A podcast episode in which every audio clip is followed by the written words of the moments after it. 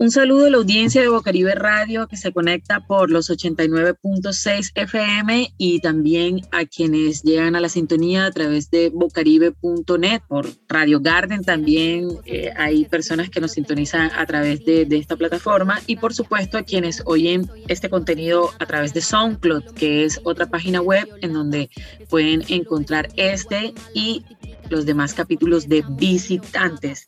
Quien les habla, Laura Señor, en una nueva emisión. Hoy, a través de la virtualidad, nuevamente eh, nos visitan desde el movimiento feminista las compañeras Nicole Linero y Kathleen Torres, quienes, bueno, pertenecen, como bien dije, al bloque feminista de la ciudad, y yo les quiero dar la bienvenida a este espacio de Visitantes a ambas. Sería chévere que, que se presentara cada una para también identificar eh, eh, las, las voces de cada quien, y bueno, eh, dicen su nombre y la organización a la que pertenecen. Bienvenidas. Muchísimas gracias, Laura. Bueno, eh, primero que todo, agradecer al espacio por, por la oportunidad de de ampliar nuestras voces, ¿no?, a nivel local y regional e incluso nacional. Eh, me presento, mi nombre es Nicole Linero, yo hago parte del Movimiento Amplio Social de Mujeres, eh, bloque feminista, también hago parte de la colectiva La Agenda, un espacio de formación con enfoque de género, eh, y bueno, también soy activista y feminista. Bueno, mi nombre es Kathleen Torres, soy abogada de la Universidad del Atlántico, también hago parte del Movimiento Amplio y Social de Mujeres con mi compañera Nicole, y actualmente he estado tratando de iniciar mi proceso personal eh, con una plataforma que se llama Red Sorora del Caribe para eh, el apoyo y el acompañamiento en I V E S a mujeres del Caribe colombiano. Y bueno, también súper encantada de, de estar aquí y pues obviamente compartir con, con Laura nuevamente. Eso, fantástico. Bueno, se vuelven a levantar los, los pañuelos verdes a propósito de, de lo que se va a conmemorar nuevamente este veintiocho de septiembre. Por eso es que hoy convocamos a este visitante, a, a, pues a las compañeras de, del bloque feminista y, y de organizaciones feministas, para hablar sobre eh, este tema que se relaciona a las luchas por el derecho a un aborto legal, seguro y gratuito, como bien dije, a propósito del Día Global por un Aborto Legal y Seguro que se celebra el veintiocho de septiembre. Quería preguntarles inicialmente eh, a ambas, ¿cómo se recibe esta conmemoración en Barranquilla desde el movimiento feminista? Sé que tiene eh, la agenda de este año, de este dos mil veintiuno, pero bueno, en general, ¿cómo se recibe esta, esta conmemoración de, de, desde, desde los grupos? ¿Cómo está el panorama? Bueno, yo creo que es fundamental recalcar que la lucha por el aborto legal, seguro y gratuito es todos los días. Eh, sin embargo, precisamente por ser el veintiocho de septiembre, el Día de Acción Global por el aborto legal, seguro y gratuito, salimos nuevamente a las calles luego de un receso, no solo para celebrar este día, sino también porque muy puntualmente en Colombia, desde ya hace un año que, que el movimiento Causa Justa interpuso una demanda ante la Corte Constitucional, eh, buscamos la despenalización total del aborto. Creemos que esto es una lucha precisa por la autonomía de de las niñas, de las mujeres y de todos los cuerpos con capacidad de gestar. Eh, queremos que ninguna mujer vaya a la cárcel o que le sea iniciado un proceso penal en su contra, eh, que todas las mujeres en todas las circunstancias puedan practicarse un aborto sin ser criminalizadas. Eh, queremos evitar maternidades impuestas que despojen a las mujeres de su autonomía, del control sobre sus cuerpos ni de la definición de su proyecto de vida. Queremos que se normalice la prestación de los servicios de aborto y se elimine el estigma en torno al mismo, y que se eliminen las inequidades entre las mujeres que pueden acceder y las que no a un aborto seguro y oportuno. Eh, y bueno, eh, por medio de las plataformas desde que nacieron ya hace unos años aquí en la ciudad, eh, desde las colectivas, organizaciones e incluso desde la ciudadanía independiente, nos movilizamos este veintiocho ese eh, porque la libertad es nuestra causa. De acuerdo, bueno, eh, sin duda eh, este, este, este es un tema importante, ¿no? Una fecha importante para, para los movimientos eh, feministas, ya que se sigue poniendo pues, este tema de manifiesto, lo que bien nos mencionabas, y por supuesto en Barranquilla eh, ustedes, o sea, las mujeres, nosotras, eh, también me, me incluyo eh, porque deseo participar de esta conmemoración, bueno, se tendrá este espacio para reivindicar. Cuéntanos un poco sobre esta acción que se va a desarrollar el próximo veintiocho de septiembre. ¿Qué harán eh, la, los movimientos feministas en la ciudad este día? Bueno, para el veintiocho de septiembre se tiene pensado hacer una concentración en la estación de Transmetro Joe Arroyo, en la parte de afuera. Eh, va a ser una convocatoria amplia, eh, dinamizada con eh, intervenciones artísticas, culturales y pedagógicas en torno al tema. Y además también eh, queremos recalcar que vamos a conmemorar los cinco meses de paro nacional, que si bien ha estado un poco eh, en descenso, eh, los sectores que nos movilizamos seguimos allí insistiendo y abanderando esas luchas por todas las problemáticas que nos aquejan. Hacemos un llamado y una invitación a todos los sectores, a toda la ciudadanía en general, para que nos acompañen y también abanderen esta lucha por el aborto legal, seguro y gratuito, eh, y además por los cinco meses de paro nacional. Eso, bueno, la libertad es nuestra causa, eh, se titula este año, digamos, como la premisa que ustedes están, con la que ustedes están convocando a, a esta conmemoración este veintiocho de septiembre eh, en la ciudad. Quería saber eh, un poco más aquí, no sé si Kathleen eh, nos podría eh, de hablar un poco también sobre qué tan complejas están siendo estas barreras y dificultades hoy día Eh, en, en la búsqueda de estos derechos. O sea, ¿cuáles son esas barreras que están enfrentando las mujeres, las mujeres en, en otras zonas, también en las zonas rurales, que es muy distinto a, pues, a quienes vivimos en la ciudad? Y por supuesto a los hombres trans, que también están dentro de, de esta discusión y también pues, están luchando, eh, aparte de, ya de, de todas las dificultades que ya tienen en el sistema de salud, eh, eh, se les suma este que también eh, es un derecho fundamental, ¿no?, que habla sobre la reivindicación y el derecho a decidir sobre su propio cuerpo y también eh, la garantía de, de eso, ¿no? Cuéntanos un poco, Kathleen, y luego también Nicole podría eh, ampliar. Bueno, las barreras que están sufriendo las mujeres, y para hablar como, como no irnos tan lejos, evidentemente sí hay, hay que hablar de, de, de un mapeo, por así decirlo, a nivel latinoamericano, que como latinoamericanas sufrimos como las mismas falencias en, en, en el sistema, ¿no? Pero pues aquí en Colombia actualmente, incluso recientemente se hizo un estudio eh, por parte de la Mesa por la Vida y la Salud de las Mujeres, que es como eh, la organización como más importante que podemos tener a nivel de salud de derechos sexuales y reproductivos para las mujeres y cuerpos gestantes a nivel nacional, eh, acerca de lo importante que ha sido el tema de, de, de, de la lucha y pues obviamente qué tan... Tan, tan malo ha sido como el desempeño de las clínicas. Tú lo mencionabas ahorita, ya sufrimos la falencia de, de un sistema de salud que no beneficia a nadie, o por lo menos a las personas que realmente eh, necesitan verse beneficiadas de, de, de un, del sistema de salud o del servicio de salud aquí en Colombia. Eh, y bueno, eh, esta investigación da como tal unos datos en específico, Eh, y habla de, de por lo menos anualmente cuatrocientas mujeres en Colombia son penalizadas por el aborto, y casi un treinta por ciento de ellas son eh, mujeres menores de edad. Entonces no solo vemos eh, como, como el, el, el cerrar las oportunidades de poder nosotras como mujeres elegir o tomar decisiones frente a los derechos que son nuestros, como tú también lo mencionabas, como ese derecho fundamental que nosotros tenemos al libre desarrollo, no solo de pues nuestra personalidad, sino inherentemente de nuestra sexualidad, y que esto también se ve, se ve mayormente vulnerado en mujeres que incluso son menores de edad. Entonces, como aparte de que tenemos un sistema de salud que no nos está colaborando, un sistema de salud que no nos ayuda, sino que nos persigue, y que a la final nos entra nuevamente en ese sistema de penalizar a una persona, ya hablando generalmente del sistema judicial y penal aquí en Colombia, es del tema de que entramos en, en un círculo, por así decirlo, o en un cuadrado, de que simplemente la persona que no encaje o que no vaya en, en, ese, en ese tipo de, de, de dogma, por así decirlo, judicial, es sacada y expuesta en otro espacio. Pero ese espacio realmente nos está dando las garantías para poder vivir sanamente, para tener un, un, una calidad y un bienestar de vida como mujeres y como personas que hacemos parte de la sociedad, y que es fundamental que nos tengamos a nosotros como mujeres porque somos la mayor parte de la población, tanto en Colombia como a nivel mundial. Entonces se nos penaliza, se nos criminaliza por algo que se supone que es un derecho y que por lo menos aquí en Colombia fue entre comillas o parcialmente despenalizado, pero que realmente pues el mismo Código Penal tipifica el aborto como un delito y nos lleva pues a simplemente a recaer en un sistema que no nos está aportando, que no nos está eh, sirviendo para nada y que así como, como por ejemplo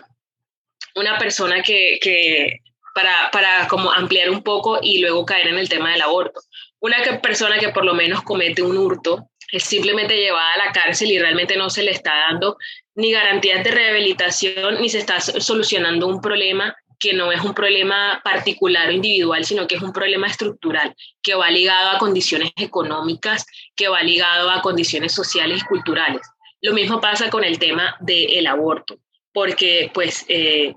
las personas que mayormente reportan, por así decirlo, este tipo de accionar que está como delito en Colombia actualmente, eh, del aborto, son personas que van, que, que son las personas que nos atienden en los, en los, en los centros de salud. Entonces, más allá de ver que la persona no se, eh, no, no se encuentra eh, en las condiciones para brindar el servicio de aborto en el hospital, está meramente ligado también al tema cultural, social, de cómo vemos el aborto. Y son esos mismos accionares De, de las leyes, del sistema, que, nos, que no nos permiten ampliar, por así decirlo, el, el concepto y, y la percepción que tenemos acerca del aborto. Aparte de que se vulnera todo el tema del secreto profesional, de las vulneraciones que hay en los derechos, eh, en la salud, eh, emocionalmente y físicamente sobre la mujer que es denunciada por cometer un aborto, no se está llevando a ninguna solución. Eh, simplemente se enfoca en una conclusión o en un resultado de una acción y realmente no estamos llevando a la raíz del problema. Las personas del servicio de salud, al negar, ya sea porque el médico decide, y aparte de una manera muy ilegal, porque en muchos hospitales no se hace el, el, el espacio de, de que, por ejemplo, cuando los médicos deciden no tomar una acción como esa, de, de no realizar un aborto, se debe hacer un proceso administrativo para que se entienda que social o culturalmente, religiosamente, esa persona no está dispuesta a hacer ese tipo de accionar, sino que simplemente con palabras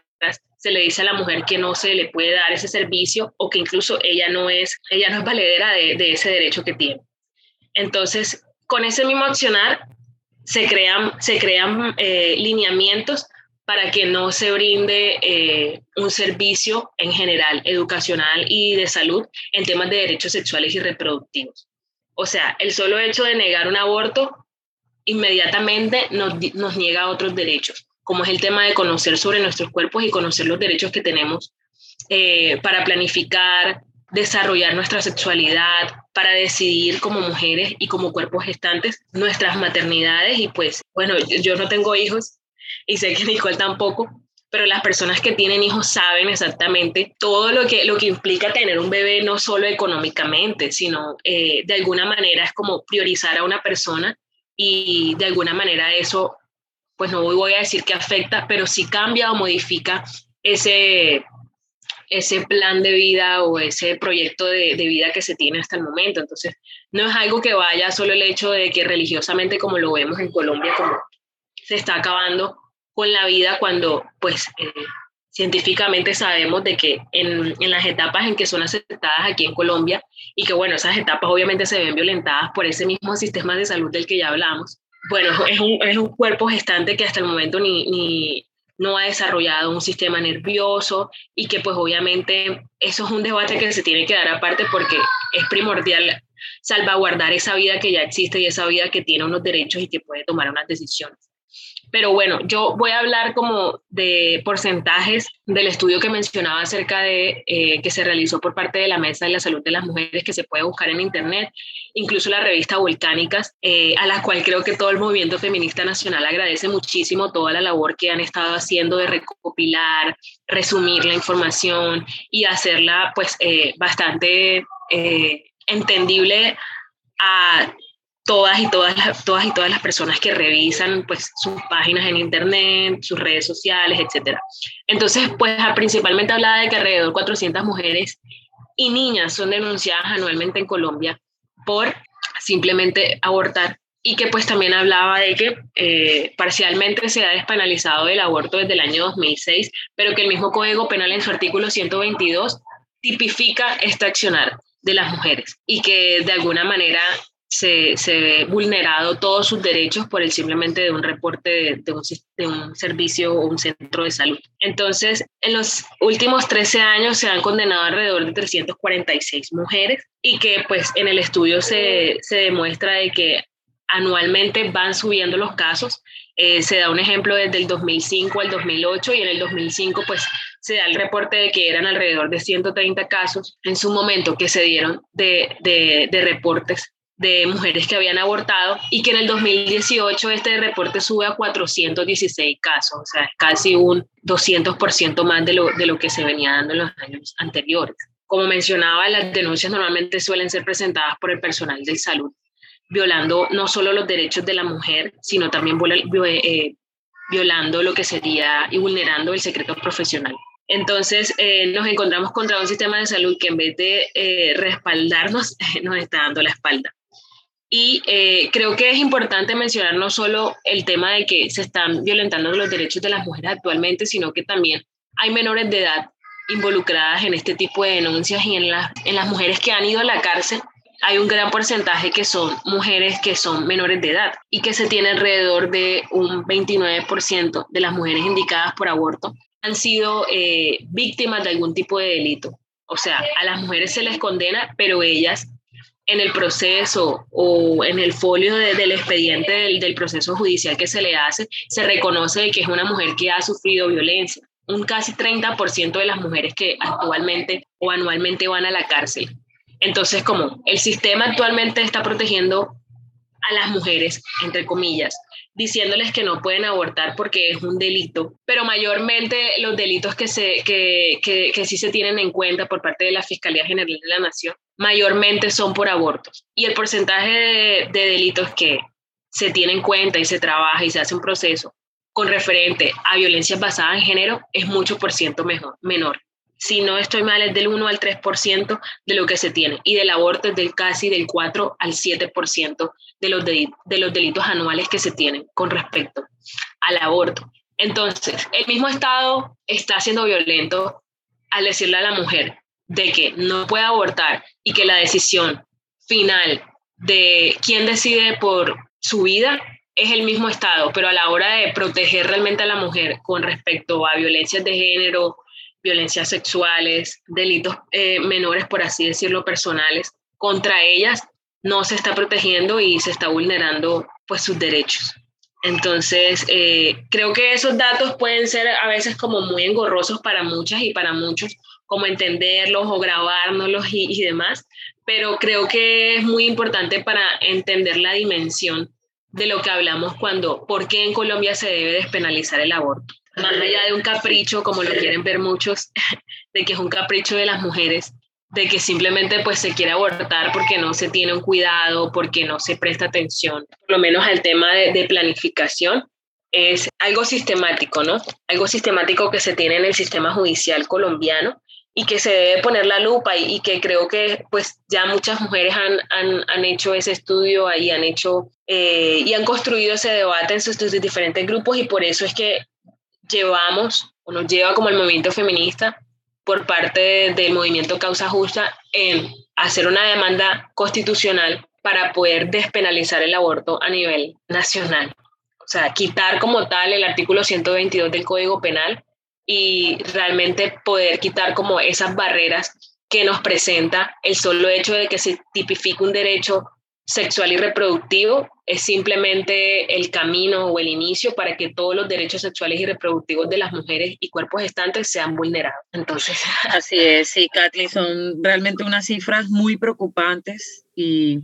precisamente es por, por estas consecuencias que las mujeres llevan a cabo acciones para combatir sobre todo el desconocimiento que hay en, en la sociedad y en estas instituciones que conlleva pues a toda esta problemática que tú nos, nos has descrito.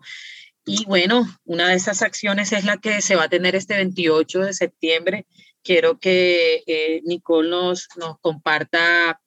cómo se llevará esta jornada, quiénes pueden hacer parte Y bueno, ya eh, ojalá que quienes estén escuchando esto se animen. Ya con lo que nos ha contado Kathleen, creo que son muchas las razones para apoyar estos movimientos y, y hacer presencia también eh, como ciudadanos en, en, en estos escenarios. Total, Lau. De hecho, algo que quería mencionar, o sea, que no quería dejar pasar, era que precisamente por la información que nos da Kathleen es que esta convocatoria o esta lucha por el aborto legal, seguro y gratuito está abanderada principalmente, claro, por el bloque feminista, por los distintos movimientos que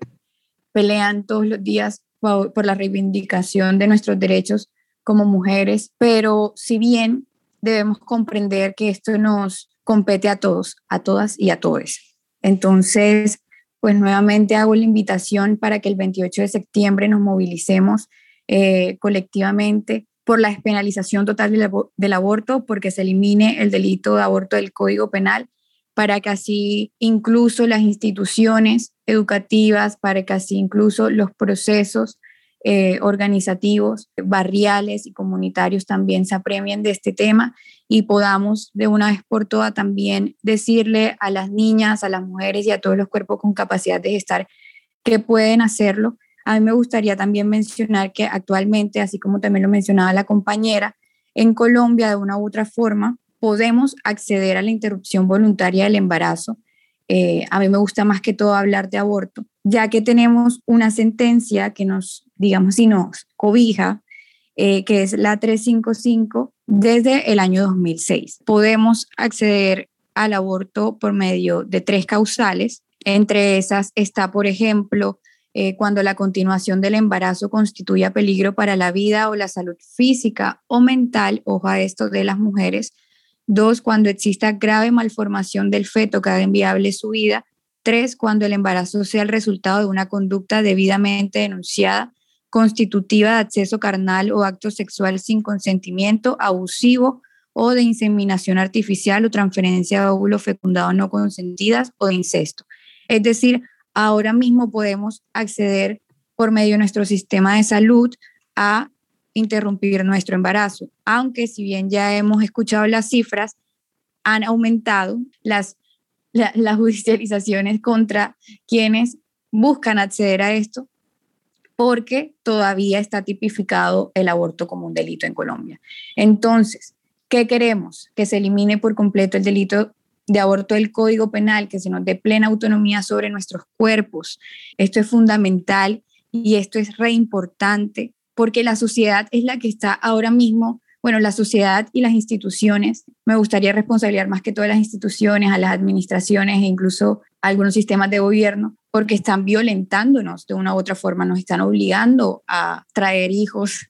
hijas e hijes a este mundo, que no, o sea, aun cuando no estamos en la capacidad, o aun cuando no es nuestro deseo, ¿no? Entonces,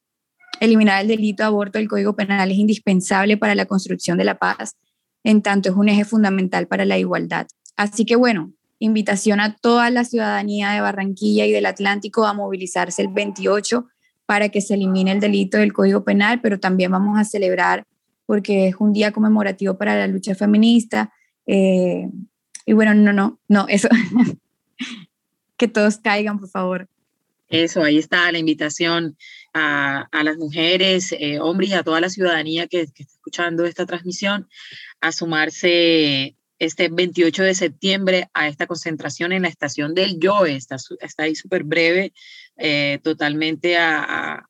de fácil acceso, ¿no? A la estación del Joe Arroyo en la carrera cuarenta y seis con calle setenta y cuatro. Además, eh, sí, Nicole, eh, encontraremos expresiones artísticas, eh, alguna, algunos performances, ¿no? Me imagino una pedagogía que siempre hace el movimiento, ¿no? Para quienes asisten, pero van a ver otras cosas. ¿Puedes contarnos un poco? Claro, la, bueno, eh, tenemos pensado una jornada dinámica con intervenciones artísticas y culturales. Para esto también abrimos una convocatoria, la cual sigue abierta aún por si todavía hay personas que se quieran sumar, presentar, Eh, algún tipo de, de, de intervención, ya sea cantar, ya sea lectura, ya sea incluso contar testimonios. Eh, digamos, como el micrófono va a estar abierto, sin embargo, estamos pensándonos como un cronograma, así que sería vital Si nos siguen en nuestras redes sociales, se contactan con nosotras, aparecemos en todas como arroba bloque feminista M A S M. Y bueno, desde ahí estamos construyendo una agenda colectiva.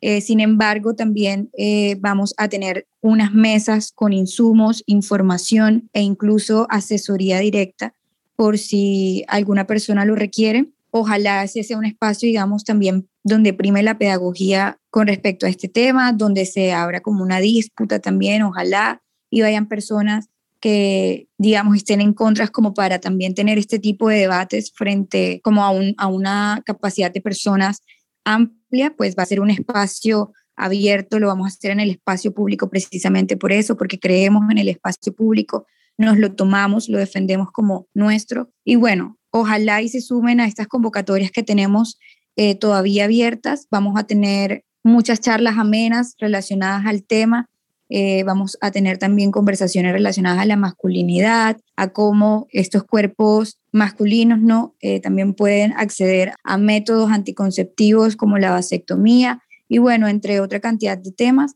como eh, también, por ejemplo, las problemáticas ejercidas en el marco del paro nacional, o más bien que nos mantuvieron en las calles. Y bueno, me gustaría aclarar que este, si bien no va a ser un espacio separatista, como lo he recalcado, va a ser un espacio amplio, va a haber vocería por completo de quienes convocamos. En este sentido va a ser vocería de, del bloque feminista, expresión del Movimiento Amplio Social de Mujeres, y también como parte de la Coordinadora Popular, que es un, un movimiento de articulación que también nace en la coyuntura del paro y del que hacemos parte de nuestra mirada y desde nuestra objetividad feminista. Entonces, me gustaría aclarar eso porque nos han preguntado como que puedo ir, no puedo ir, pero sí, todos, todas y todos podemos acercarnos al espacio. Eh, ojalá mucha gente lo haga, ojalá nos apropiemos de este tipo de luchas, porque no solo son, digamos, para activistas o no, sino como una ciudadanía independiente desde otros oficios, desde otras costumbres, desde otras eh, dinámicas. Eh, podemos participar, digamos, en estas temáticas que sí son políticas, pero que nos confiere a todos, ¿no? Entonces, es... eso, la cita es entonces este veintiocho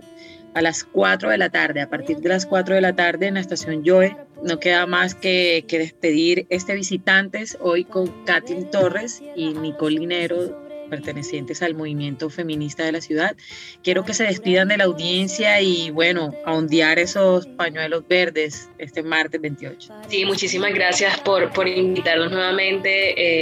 Eh, gracias a Bocaribe, siempre es un espacio bastante abierto a, al, al movimiento feminista de la ciudad de Barranquilla. Entonces, mil, mil gracias y bueno, nada, invitarlos nuevamente a todos y todas, las esperamos. Eh, el veintiocho de septiembre, a Bocaribe también los esperamos para allá y bueno, nada, la convocatoria está abierta para todos y todas las que quieran llevar sus espacios y, y que podamos abrir el debate frente a, a, al aborto aquí en la ciudad de Barranquilla. Sí, Lau, muchísimas gracias a ti, a la compañera Kathleen, a Bocaribe por, per, por permitirnos y abrirnos este espacio. Nuevamente la invitación es a que toda la ciudadanía se acerque el veintiocho de septiembre a la estación de Transmetro Joe Arroyo desde las cuatro de la tarde. Me gustaría también agradecer a, a mis compañeras del movimiento por siempre estar eh, allí pendientes, por seguir en la lucha, por organizarnos eh, y bueno, a todos los medios alternativos, a todos los sectores que se movilizan, a toda la ciudadanía. Ojalá puedan caer, ojalá puedan eh, apoyarnos y respaldarnos en esta lucha por la eliminación de, del delito de aborto del Código Penal. Eh, y bueno, nos vemos el martes. Eso, ahí está, este martes eh, veintiocho de septiembre en la estación del Joe Arroyo, a partir de las cuatro p.m. las mujeres y todo el movimiento eh, feminista de la ciudad convocan para salir a la calle por los derechos, la autonomía y la dignidad de las mujeres. Esto fue Visitantes por Bocaribe Radio en los ochenta y nueve punto seis F M, quien les habló Laura Señor. Sigan en la sintonía. Yo no nací sin causa. Yo no nací sin fe. Mi corazón pegó fuerte para gritar a los que no sienten, así perseguir a la felicidad, así perseguir.